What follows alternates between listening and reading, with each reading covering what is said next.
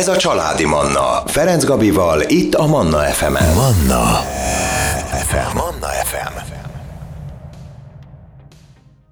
Utazási rovatomat hallják, és újra Jurák Zsolt világutazóval beszélgetünk, újra telefonon, most már itthon van egyébként Magyarországon, úgyhogy lassan már a stúdióból is remélem tudunk beszélgetni. Ugye nagyon hosszú ideig volt most Balin, már volt Baliról műsorunk, beszélgettünk már róla, viszont ugye általában a nyári időszakban, most pedig ugye decemberben volt kint, illetve november, majd még elmondja Zsolt, hogy pontosan hogy, de decemberben biztos, hogy ott volt, úgyhogy meg most arról fogunk beszélni, hogy vajon milyen is a téli időszakot Balin. Szervusz! Jó reggelt! Szép jó reggelt kívánok, Gabi, és a kedves hallgatóknak is. Hát csodálatos, olyan, mint a nyári. Igazándiból én a G20-akkal együtt érkeztem, párhuzamosan velük, és nagyon féltem tőle, hogy nagy felfordulás is lesz. Hát őket izolálták, külön folyosón vezették el, külön helyen léphettek be az országba, de ettől függetlenül, és attól függetlenül, hogy a hivatalos főszezon és a hivatalos száraz évszak az októberben véget ér, ettől függetlenül tömegek érkeztek a szigetre. És egyébként a bevett gyakorlat az tényleg az, hogy van mikor júniusban, sőt idén is azt tudom mondani, hogy júniusban jóval több és intenzívebb eső esett, mint mondjuk a mostani november és december hónapban. Uh-huh. Mert egyébként ilyenkor akkor sokkal esősebb, ugye? Tehát, hogy a késő ősz... Inkább éjszaka esik, tehát az, hogy mondjuk heteken keresztül esne az eső folyamatosan, az nem jellemző, hál' Istennek, tehát ilyen nincsen. Olyan van, hogy éjszaka esik, olyan van, hogy napközben is esik, mondjuk egyszer-egyszer, de nekem nagyon hosszú éveken keresztül az volt a tapasztalatom, hogy a decemberi hónap az sokkal kedvezőbb időjárás, mert ugye ne felejtsük el, akkor, amikor itthon köd van, és nem csak Magyarországon, hanem egész Európában, amikor köd van, sár van, fagy van, esik a hó, és aki ezt nem szereti, ugyanaz ott még mindig verőfényes napsütéssel és 30 pluszos időjárással találkozik. Hogyan telik ott egyébként? Te mikor voltál akkor? Tehát nem csak... Én november-decemberben voltam, ugye ez a G20, ez november közepén. Ja, G20, volt. Igen, mondtad, igen. Semmi köze, nem azért mentem akkor, mert akkor van, mert ugye nyilván az sokkal rosszabb, tehát effektíve sokkal szigorúbb ellenőrzések, lezárások, és amit csak nem akar az ember egy utazás alatt elviselni, az ott megtörténik. Tehát nem azért mentem, hanem logikusan úgy jött ki, hogy amikor véget értek a hajóutak, akkor már nem jöttem vissza Magyarországra, hanem onnan Barcelonából repültem, ugye ezáltal is egy repülést megspóroltam. Tehát nekem ez mindig az árérték arány az, ami a legeslegfontosabb. Uh-huh. És ilyenkor, amikor ilyen hosszú időre vagy, akkor egy szállodában vagy mész ide-oda-amoda? Nem, mozgok, mint a bolygó holland. Először is azért, hogy megismerjek minél több helyet, másodszor pedig ugye itt az esős évszakban egész jó akciókat ki lehet fogni, és én ezeket figyelembe, hogy ilyen long stay, tehát ilyen hosszú tartózkodásra vonatkozó kedvező ajánlatokat, én ezeket figyelem, és ezeket próbálom kihasználni. Nyilván más az, amikor valaki úgy utazik, hogy elmegyek a családdal 2 hétre, és akkor menjünk el nagyon szép fancy szállodákba, együnk jó éttermekbe. Hát most itt abszolút, amikor így az ember, legalábbis én, amikor hosszabb időre megyek valahova, ilyen digitális nomád célzattal, akkor nekem nem az a lényeg, hogy a legdrágább szállodákban legyek, hanem az, hogy az árérték arány az ne sérüljön. Van ilyen, nem reklám, mert Magyarországon nincsen ilyen Gojek és Grab nevű szolgáltatás, amivel az ételtől a taxiig, a robogóig mindent lehet rendelni, és hát nagyon-nagyon kedvező áron, nagyon-nagyon jókat lehet elni. Tehát mit értek ez alatt? Mondjuk egy 2 fogásos vacsorát vagy ebédet 1000-1500 forintból simán meg lehet valósítani. És nagyon finomakat eszik az ember, és nagyon jókat eszik az ember, és az a legfurcsább az egészben, amit a barátaim nem nagyon értenek, hogy van az, hogy akár a legjobb szállodák is engedik azt, hogy ezek az ételfutárok bevigyék az ételt, és ne a szállodából rendeljen az ember, hanem külső helyszínről, amit éppen megkíván, azt tudják fogyasztani. De ez mindig így volt amúgy, vagy ez valami új dolog, hogy ezt engedélyezik? Nem, ez az utóbbi jó pár évben, ugye ennek megvan az európai és a magyar megfelelője is, csak azért Magyarországon jobban fáj, hogyha így rendelünk, és itt viszont mivel Balin 50 méterenként különböző kifőzdék vannak, és nem csak a drága éttermek, és valami hihetetlen finom házikosztot csinálnak, hasonlóképpen, ahogy mondjuk Vietnámban, Hanoiban nagyon nagy tradíciója van annak, hogy az emberek az utcán esznek, mivel nincs a lakásokban konyha jellemzően, ugye a kisebb lakásokban, vagy kávéznak, ezért van ennyi kávézó. Hasonlóképpen van itt is, hogy erőszeretettel járnak el ilyen helyekre, és étkeznek ott az emberek. ugye amit a helyiek esznek, és én többet eszem azért, mint egy átlagos indonéz, de amit a helyiek megesznek, azok ilyen 200-300 forintból simán megvacsoráznak melegételt, tehát... Most még hozzuk a zenét, bocsássanak, most egy picit félbeszakítalak, zenét hozunk, jövünk vissza, és innen folytatjuk a beszélgetést, és majd azért arra kíváncsi lennék, hogy mondjuk egy 300 forintos ebédhez képest körülbelül mennyi a fizetés. Nagyon kíváncsi vagyok, úgyhogy innen fogjuk folytatni, maradjanak velünk. Családi Manna Ferenc Gabival. Folytatjuk a beszélgetést Jurák Zsolt világutazóval, épp Balin vagyunk. Ugye már sokszor beszéltünk, vagy többször, hát olyan sokszor nem, de talán 2 adást is szenteltünk, hanem 3 Balinak, de még így a téli hónapok... Az elmúlt 3 évben. Így van. Téli hónapokról nem nagyon esett szó, hogy milyen télen Bali, mármint, hogy ott nyilván nincs tél, itthon van tél, de most úgy adódott, hogy Zsolt november-decemberben volt kint. Igazából az eső, amit meg lehet említeni, meg amiről beszéltünk így a zene előtt, hogy egy picit esősebb ez az időszak. És ott hagytuk abba a beszélgetést, ugye, hogy itt akár a szállodába is lehet rendelni, tehát külső éttermekből lehet rendelni ételeket, kaját, és hogy a helyiek, neki mit tudom, ilyen 300 forintból kijön egy étkezés, és arra vagyok kíváncsi, hogy ehhez képest mennyi ott egy fizetés? Tehát, hogy 300 forintért mondjuk valaki megebédel, mi az, amit havonta megkeresnek?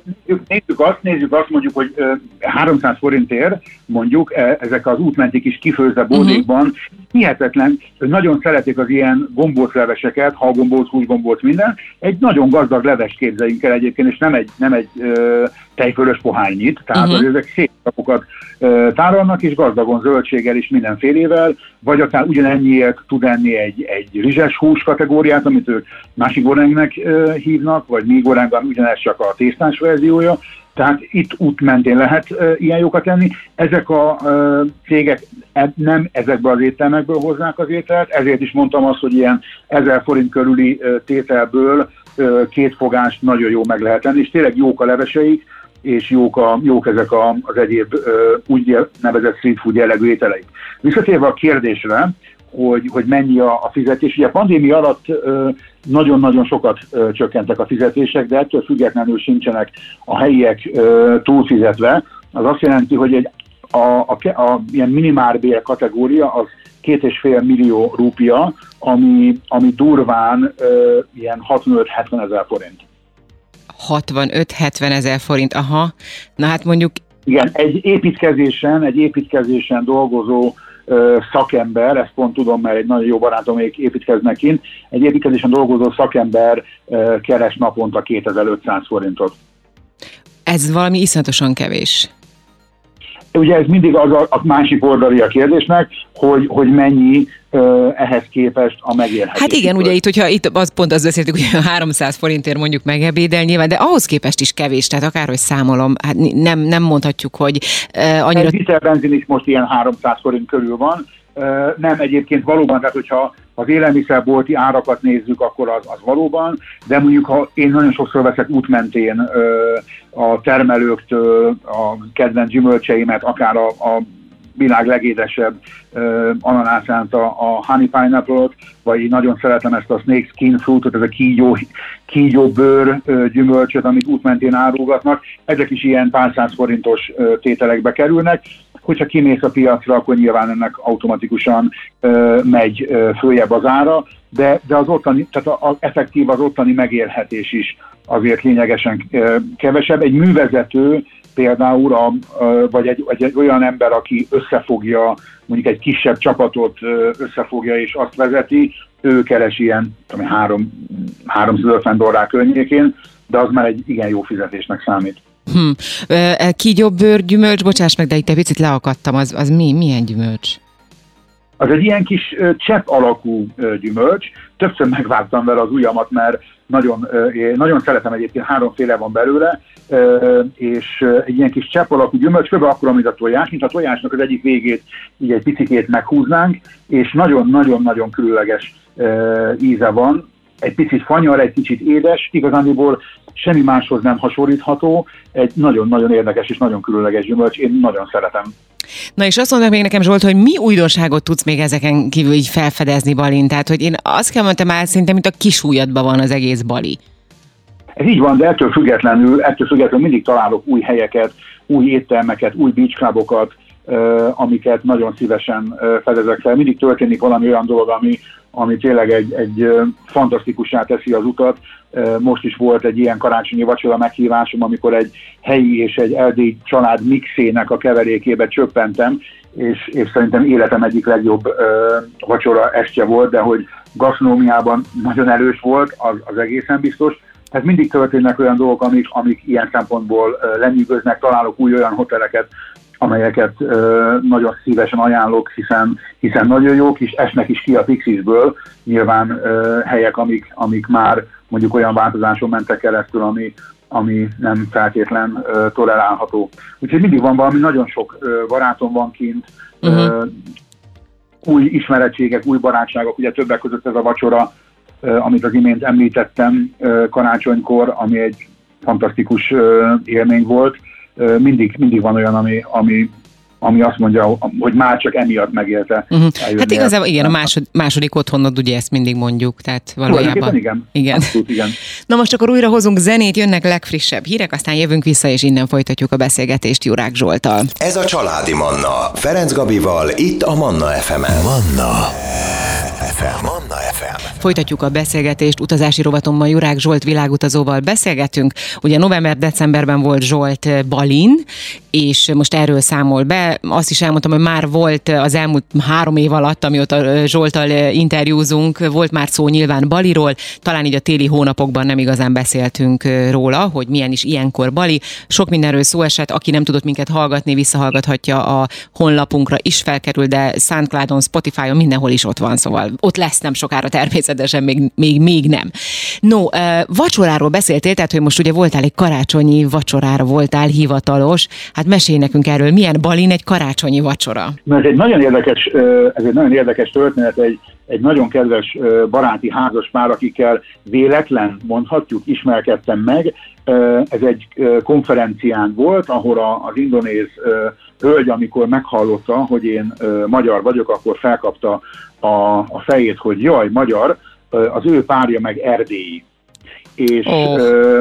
És azonnal hívta a férfit, képzeld el, egy magyar sráctől találkoztam, ami ez azt jelenti, hogy nem annyira gyakori jelenség, hogy itt a konferenciánkon magyarok felbukkannak, és olyan hihetetlenül gyorsan pörögtek az események, jött érte a férje, találkoztunk, bemutatkoztam, utána ő, a Radu kiváló magyarsággal, Zsoltikám, mondom, mi van?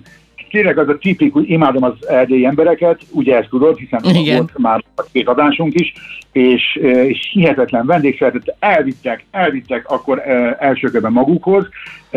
Nem egy szegény család, az édesapja a hölgynek alapított egy gyönyörű 180 szobás szállodát még jó sok évvel ezelőtt, amit ők folyamatosan karba tartanak, és valami gyönyörű szállodát üzemeltetnek, majd még építettek egy franchise-ba egy amerikai láncnak egy másik szállodáját, illetve biztos merem mondani, az egyik legexkluzívabb beach club az övéké.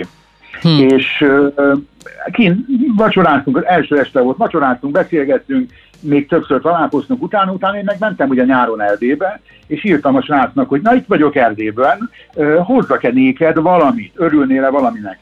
Mert ugye a kedvességért az ember nyilván kedvességgel viszonozta, és jaj, nagyon boldog volt, igen, hogy akkor Korondról, na, és akkor mentem Korondra, és akkor hoztam a kis vázát meg, ígértem neki magyar fűszerpaprikát, mert azt nagyon szereti a Viki, úgyhogy szépen összevásároltam az én kedvenc dolgaimat, és jöttem, és akkor mondták, na majd, hogyha jövök, akkor most már a házukba hívnak meg, és akkor majd ilyen kis karácsonyi bulira. Jó. Na, megkaptam a meghívást, elmegyek egy ilyen hihetetlen, óriási nagy fogadótermet képzeljünk el. Talán küldtem is neked képet róla, de majd a mostani montásképben ez benne lesz, és egy ilyen csodálatos nagy terembe csöppentünk be kandallóval, ugye, tipikusan nem jelentő valójában, a kandalló, mert nem nagyon van jelentősége, és egy ilyen tényleg egy óriás nagy megterített asztal, 20-valahány fős vendégseregbe csöppentem be, a kinti erdélyi kolónia és az indonéz családnak a fúzionáris vacsorájára, és az a tipikus, tehát tényleg az a igazán erdélyi jó embereknek a vendégszeretete. Ez annyira hihetetlen, és annyira, nem is tudom, de hogy erdélyi vendégszeretet Balin. Igen, és hogy képzeld el, hogy úgy fogadtak, ölelgettek, puszilgattak, minthogyha én 1000 éve ennek a csapatnak a tagja lennék. Na nem véletlen fogok próbálni kipályázni majd mindig így karácsonykor, mert tényleg ez egy fantasztikus élmény volt, és beszélgettünk, és sztoriztunk, és minden, és amikor mindenki megjött, akkor ugye leültünk az asztalhoz, és akkor jöttek az ételek. Még azt azért tudni kell, hogy a Vikinek a 77 éves édesanyja is ugye megérkezett, és ugye az anyóssal mindig megy egy ilyen rivalizálás, hogy az anyós maga a kapitány, és akkor ennek megfelelő zenét játszottak be. Tehát tényleg a filmeken láttam korábban ilyet, a papa 87 éves, aki alapította a szállodánkat, gratuláltam neki, mert ezek a hotelek úgy néznek ki, hogy mai napig is vagy 20 embert látok mindig a kertbe. Csak a kertbe, aki gondozza a területet és társai, tényleg le a kalappal.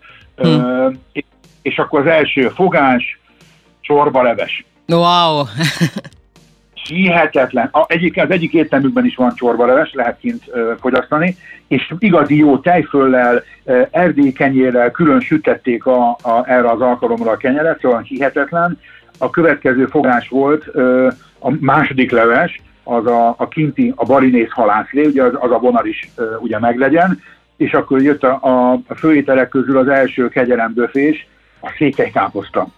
Jaj, hát ez egyszerűen hihetetlen komoly, a székelykáposztát Balin. Na de most itt muszáj újra belét folytanom a szót, bocsáss meg. Itt most a székelykáposztánál megállunk, hozunk egy kis életörömzenét, jövünk vissza, és innen folytatjuk a beszélgetést. Ez a Családi Manna, Ferenc Gabival, itt a Manna FM-en. Folytatjuk a beszélgetést Jurák Zsolt világutazóval, Baliról beszélünk, illetve hát Zsolt most már éppen nincs Balin, de ugye november-decemberben ott volt, és így a téli, milyen a tél Balin, erről beszélgetünk, és a karácsonyi vacsoránál tartottunk, ugye egy erdélyi karácsonyi vacsorán volt Balin, tehát nem is bírom összerakni, tehát próbálom úgy megfogalmazni, hogy érthető legyen, de bízom benne, értik a hallgatók. Szóval, és a székelykáposztánál hagytuk abba, hogy volt csorbaleves és székelykáposzta. Tejföllel, sűrű tejföllel, jó erdélyi kenyérrel, és amikor már be akartam belőle kajolni, hogy mondom, ennék még egy kört, mert valami rettenetesen finom, akkor mondták, hogy azért fogjam egy kicsit vissza magam, mert nem ér még ezzel a vacsora sor véget. A következő, borzasztó büszkék voltak rajta, a gyerekeik Ausztráliában tanulnak, és Ausztráliából hoztak egy karácsonyi sonkát. Hát megmondom őszintén, én még ilyet nem ettem, mákos bubát már ettem, karácsonykor sonkát még nem, és valami szegfűszeggel meg volt tüzelve, almaszószt csináltak hozzá, soha életemben nem ettem ennél finomabb sonkát, ezt azért úgy hozzáteszem. Na és amikor azt gondoltam, hogy akkor na most szusszannánk egyet, akkor jött a, mondjuk legjobbkor, a pálinkás tószt. Pálinkás tószt. Igen, igazi, jó minőségű pálinkákat kaptunk, és mindenki várta, hogy jön a pálinka. Én nem tudom, honnan szedték, nyilván Erdélyből hozták, de ilyen jó, erős, vilmos körte pálinka volt, hogy megalapozzuk a következőknek, mert a következő fogás volt az indonéz módon elkészített liba. Na és az milyen? Hát erre nagyon kíváncsi vagyok.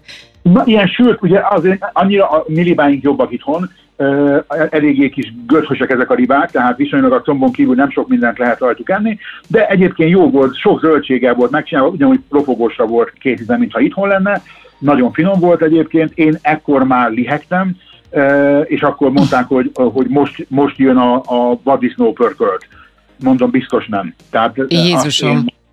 Nem, tehát a vaddisznónál teljes mértékben bedobtam a törölközőt, de és akkor jött a mama, egy tüneményes, aranyos hölgy, egy életvidám, életöröm hölgy, jött velem beszélgetni, honnan ismerem a Vikit, minden, ott ragadt, tényleg, mintha hát hihetetlen kedves volt. Na és akkor mondta, na most akkor eddig ettük a Radunak az ételeit, és akkor most jönnek az indonéz finomságok. Mondtam, ne! És akkor jött az indonéz saláta, a gádó-gádó, de hogy ezt meg kell kóstoljam, mert hogy én ilyet még, ilyen mogyorószószt még egészen biztos, hogy nem ettem hozzá. Jaj, és teljesen kész voltam, tehát azt még megkóstoltam, nagyon finom volt, utána jött még valami, mondtam biztos nem, tehát azt már én egészen tuti, hogy nem. Volt még egy kis tiramisú, azt megkóstoltam, az finom volt, meg jöttek még az indonéz desszertek, és akkor mondtam, hogy nekem most el kell mennem. Tehát én tudok enni, legalábbis nem, módosítok, azt hittem, hogy tudok enni, de rájöttem, hogy Hát azért mondjuk ezt a amit itt felsorol, tehát azért ezt így végigenni, és még hozzák a finomabbnál finomabb falatokat, az szerintem nincs az ember, aki ezt így végig tudná kóstolni, vagy végig tudná enni akár. És akkor a szilveszterről is beszélünk, mert ugye te elsőjén jöttél haza, tehát akkor nagyon nem is tudtál ebbe belekóstolni. De voltam már sokszor szilveszterkóként, a szilveszter igazán a turistánkról szól, hihetetlen pazar, 8-9 fogásos vacsorák, sütnek, főznek, tengerparton, látványkonyhákkal, DJ, zene, tombola, tűzijáték, amit el tudunk képzelni, az minden megvan. Tényleg jobbnál jobb ételekkel. Én csak azt nem értem, hogy ha ilyen sokat esznek, hogy 8-9 fogás, és mégis olyan vékonyak, tehát én nem igazán láttam hát még. Ez a turistáknak van, ugye az erdélyi vendéglátást megismered. Így van, tehát, igen. Az egy más dolog. Azért egy klasszikus indonéz vacsoránál azért ott lett volna egy kicsit árétel. Tehát azért a klasszikus indonéz étkezés az nem az a mennyiség, amihez mi hozzá vagyunk szokva, illetve a szállodák nyilván a nemzetközi turistáknak az ételeket, így van, tehát az megint egy másik történet, de ha egy klasszikus, csak egy ilyen tiszta indonéz srácra mész el vacsorázni, akkor azért ott nem fogsz. Akkor ott lehet, hogy éhes maradsz, és bekopogsz az erdélyi családhoz, hogy esetleg maradt meg még valami? Igen, valószínű. Hát Zsolt, nagyon szépen köszönöm, hogy újra elmesélted az élményeidet most Baliról. Képzeld, igen. Hát nagyon gyorsan elmegy, látod, nagyon-nagyon gyorsan. No nem baj, hát most már tényleg bízom, hogy legközelebb bejössz a stúdióba. Most elutazol megint, de utána? Leszek itthon egy pár napot, úgyhogy megpróbálom megígérni magam. Leszek itthon egy pár napot, na hát azért na. Mások azt mondják, hogy elutazom egy pár napra, te meg leszel itthon pár napot. Igen. Gyűjtöd az infókat, hogy legyen miről beszélnünk, ennyi, semmi másról nincs itt szó. Csak a Manna miatt megyek, hogy legyen élménybeszámolási lehetőség, és találkozhassunk. Így van. Zsolt, nagyon szépen köszönöm neked, hogy velünk voltál ma is. Csodálatos hétvégét mindenkinek. Kedves hallgatóim, ebben az órában Jurák Zsolt világutazóval beszélgettünk. Manna. Ez a családi Manna.